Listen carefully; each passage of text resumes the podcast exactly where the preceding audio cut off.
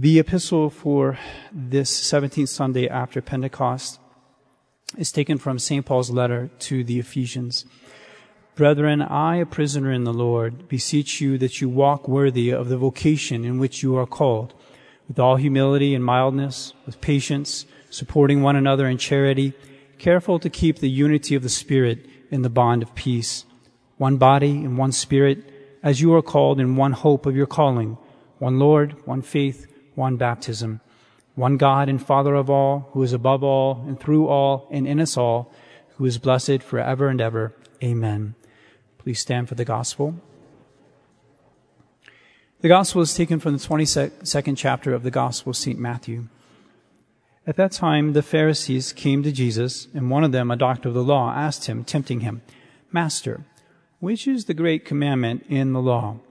Jesus said to him, Thou shalt love the Lord thy God with thy whole heart and with thy whole soul and with thy whole mind.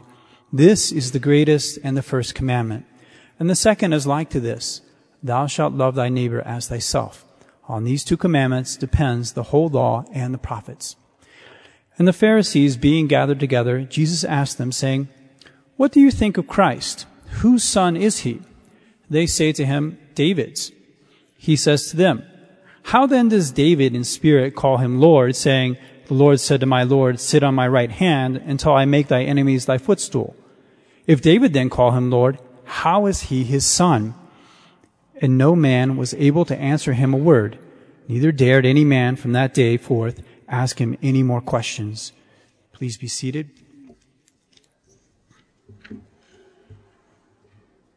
In the name of the Father, and of the Son, and of the Holy Ghost. Amen.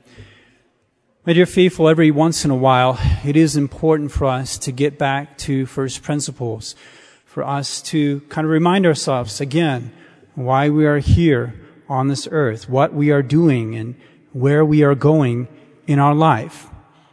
It's good for us to get back to those first questions that we learned when we were taught the catechism. We all know these, these questions, I think.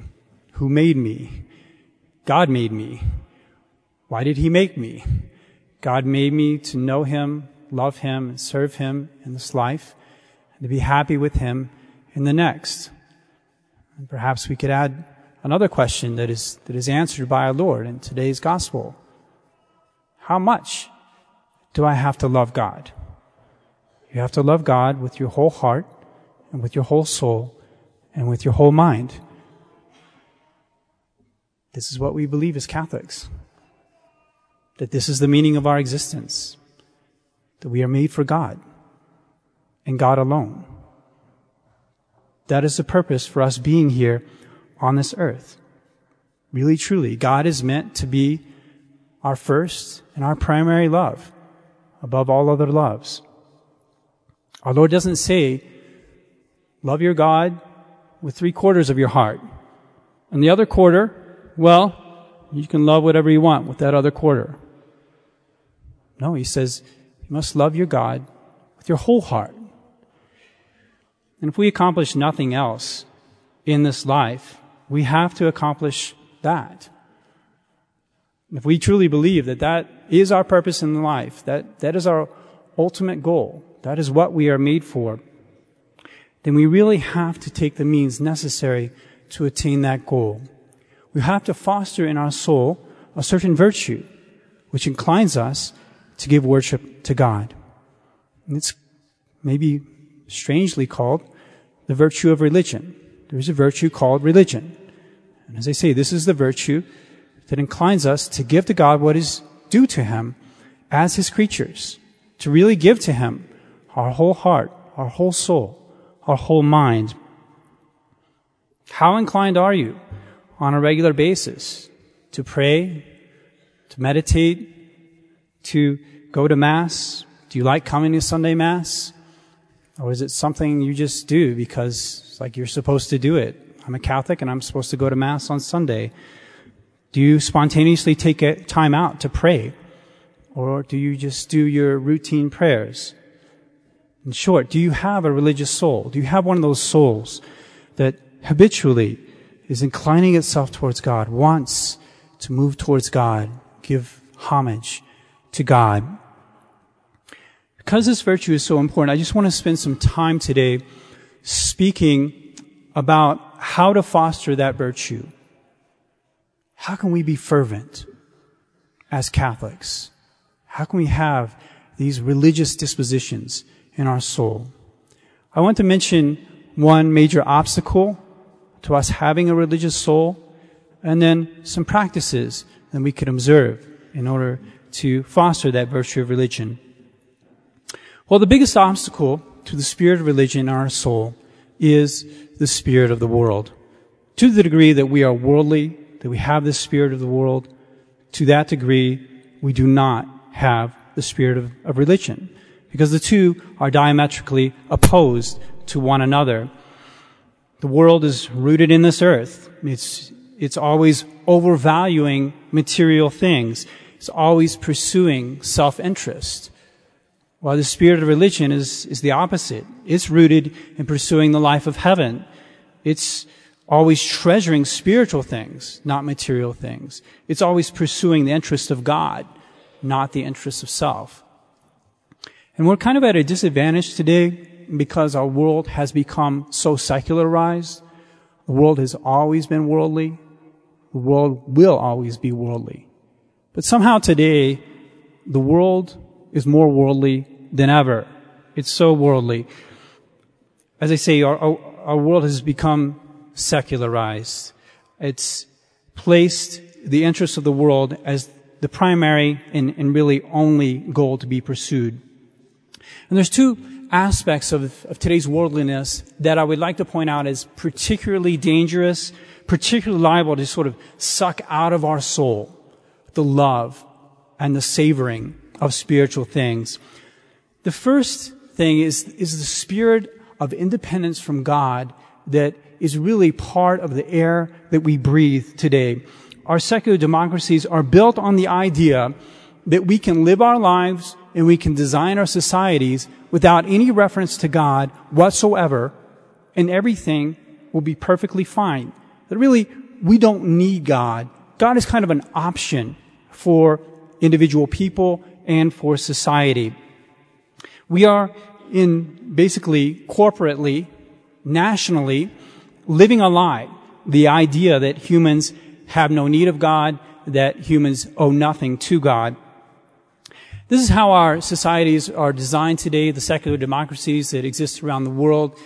And I mean, to be honest, I, I don't think that that idea as a political idea really takes root in us too much. I, I don't think we're convinced that that is, is the way to go. I mean, I think all of us, when, whenever politicians mention God or whenever there's reference to um, the, the sort of godly aspects of, of our country that we have in God we trust on our coins, or we mention God in our Pledge of Allegiance, we, we are all for that. We're not convinced that having a godless society is the way to go. What is more dangerous is the way the spirit of the world incarnates itself in the world of entertainment. The world of entertainment is like the liturgy of a secular democracy. It's, it's a way to convey that spirit of independence from, from God in, in a way that's extremely practical. And as you know, the entertainment industry has managed today to infiltrate our lives in a very invasive way. So that, that the, the media has an amazing efficacy to secularize us as Catholics through the news, through the, the music, the movies, other videos we may watch. And especially what, what they are trying to do is separate uh, us from the reality that God has created and project a different reality. This is the danger of the power of today's media. It's able to create a purely artificial reality, one that does not actually exist. And to the degree that we believe in that reality that we're seeing on the screen, we find it more difficult to live in the actual reality that God created. They tend to project before our eyes um, scenarios of people who live their lives in total independence from God, and they seem to be having a great time and be totally satisfied with their lives. And, and this is, this is just not real. No, no human being can live independently from God and be happy in their lives. But we get the impression with the media that has fed us that it's really quite natural to live without thinking about God at all and to live in a state of independence from God. I'll just give you one little example of that. I happened to watch a movie over the summer. And this movie is more directed towards teenagers. And it was taking a dystopian novel that was very popular called Hunger Games um, in which you have a society where a certain region of the country uh, managed to subdue rebellions in, in, other parts of the country and um, was now controlling the whole country. There's 13 districts, and the one district was controlling the other districts. And because it had restored peace in the nation, it wanted to have a tribute be made by the other districts every year in which they would offer a boy and a girl, a teenage boy and a girl, to the, the capital um, to participate in these games where, where everybody has to kill everybody else. And, and only one is left standing at the end. And what really struck me as, as I was viewing this, this movie is, is that these, these children um, we're really going through the most traumatic experiences that, that any of us could face in this life, um, where you you pretty much know you're going to die. I mean, the chances are you're going to die. You're facing death, and, and really a, a, a terrible death. Um, and you're, you're going to have to be you're going to be asked to actually kill other human beings. And a really really terrible um, situation.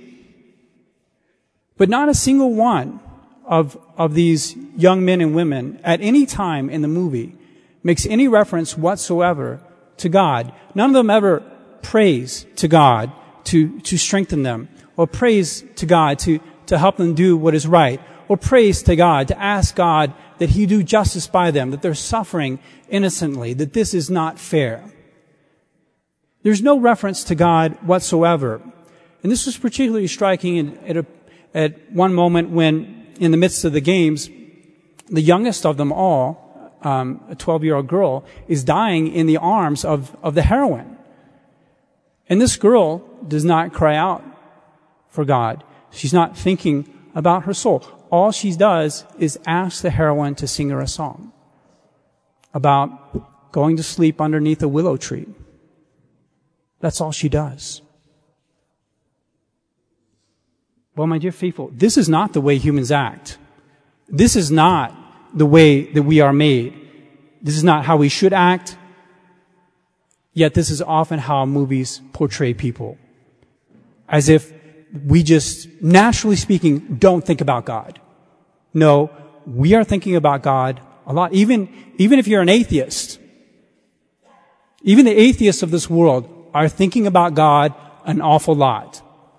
And for them to portray human beings going through the, the most momentous incidents of their whole life and not thinking about God is false. It's a false reality. It's not real. The second aspect of worldliness that I would like to point out as, as sort of sapping our spirit of religion is sensuality. You know, I've, I've spoken about sensuality on many occasions, but here I just want to point out how sensuality weighs down our soul and makes it difficult for it to rise above material things. Sensuality materializes us and makes it so difficult for us to see a supernatural goal, a heavenly goal, see the value of spiritual goods. And when you live in a world such as our own that is addicted to sexual pleasure, that tries to make cars and homes and and clothing that are like super comfortable, as comfortable as possible, that just offers us all manner of food and drink that is, that is tasty and nice. That's really constantly trying to immerse us in material things and sees us as just like a consumer of, of material products, as a purchaser of material things.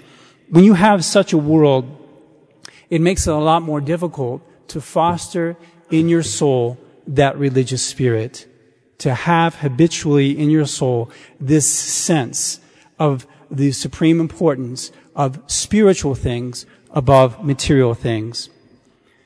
And so this is why it's, it's so important for us to have a frequent involuntary recourse to the practices of our faith. These very powerful spiritual practices that are offered to us as Catholics that, that truly do spiritualize us, that truly do give us the spirit of our religious souls. Those same practices that throughout the ages have enabled so many uh, Catholics to lift themselves up above the spirit of the world and, and really attach themselves to God as their primary good. We have to make use of, for instance, the sacrament of confession, where we go in, we, we kneel down, and we, we speak to God about how we've offended Him. We profess our dependence upon Him. We tell Him we're sorry for the wrongs we have committed against Him. We have need of this traditional Mass, which, which really does such a wonderful job of placing in our mind an attitude of reverence towards our Creator that, that really speaks to us of the transcendence of God, of the reality of spiritual things. Where we, we take this hour and a half and we do nothing worldly during this time, at least once a week. We're completely divorced from material things. That while we're here, we're somehow not on this earth, but, but we are wholly focused on the things of heaven.